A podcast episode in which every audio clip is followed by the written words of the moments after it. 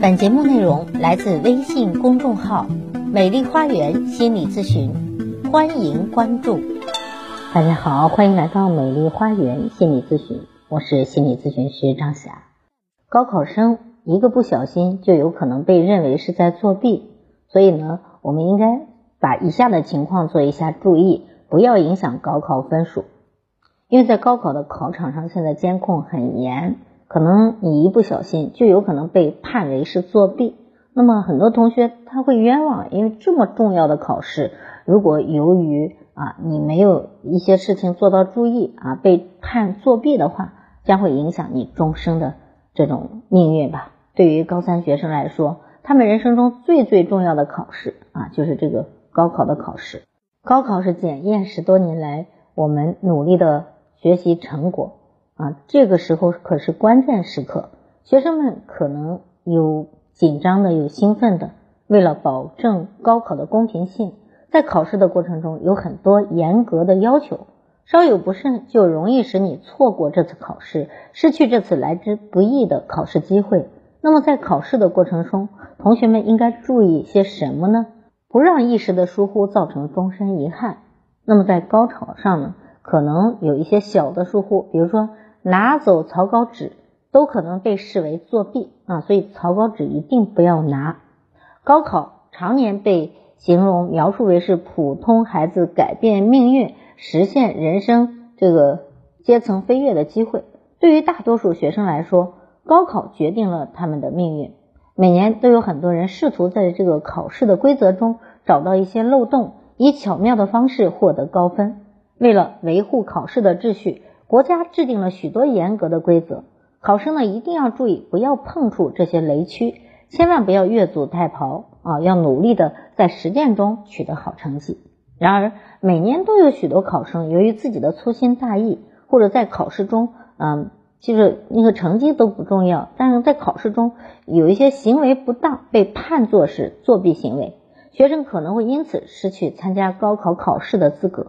在极端的情况下，甚至当年的成绩可能被判无效、被取消。一个经常被候选人忽视的细节是表格草稿的问题。在考官在科学考试中发放考卷时，当然会发一张草稿纸给你啊，供你验算。那么许多学学生呢是忽视了草稿纸的重要性。那需要注意的是，一旦学生将草稿纸带出考场，教师在归档过程中发现了错误或者遗漏。那么该行为就可以追根溯源，就会被误认为是作弊，因为不清楚草稿纸的用途。因此呢，在考试结束时，将表格草稿与试卷一起上交，这是非常重要的，以避免不必要的呃这种误解。这些行为一旦被发现，通常嗯，比如说你呃不知道你把这个草稿纸带出来了，通常会视作作弊。所以呢，考试嗯一定要注意这一点。很多学生对于考试的流程不熟悉。没有注意到稿件的细节，但他们经常被老师提醒要按时提交。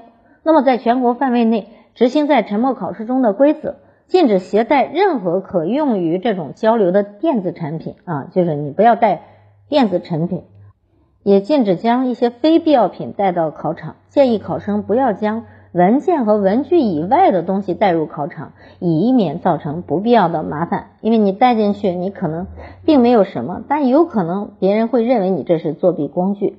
事实上，除了监考人员在考场监督之外，考生呢应该放弃这种想法，因为任何作弊的行为在摄像头的整个监控之下都是看得见的。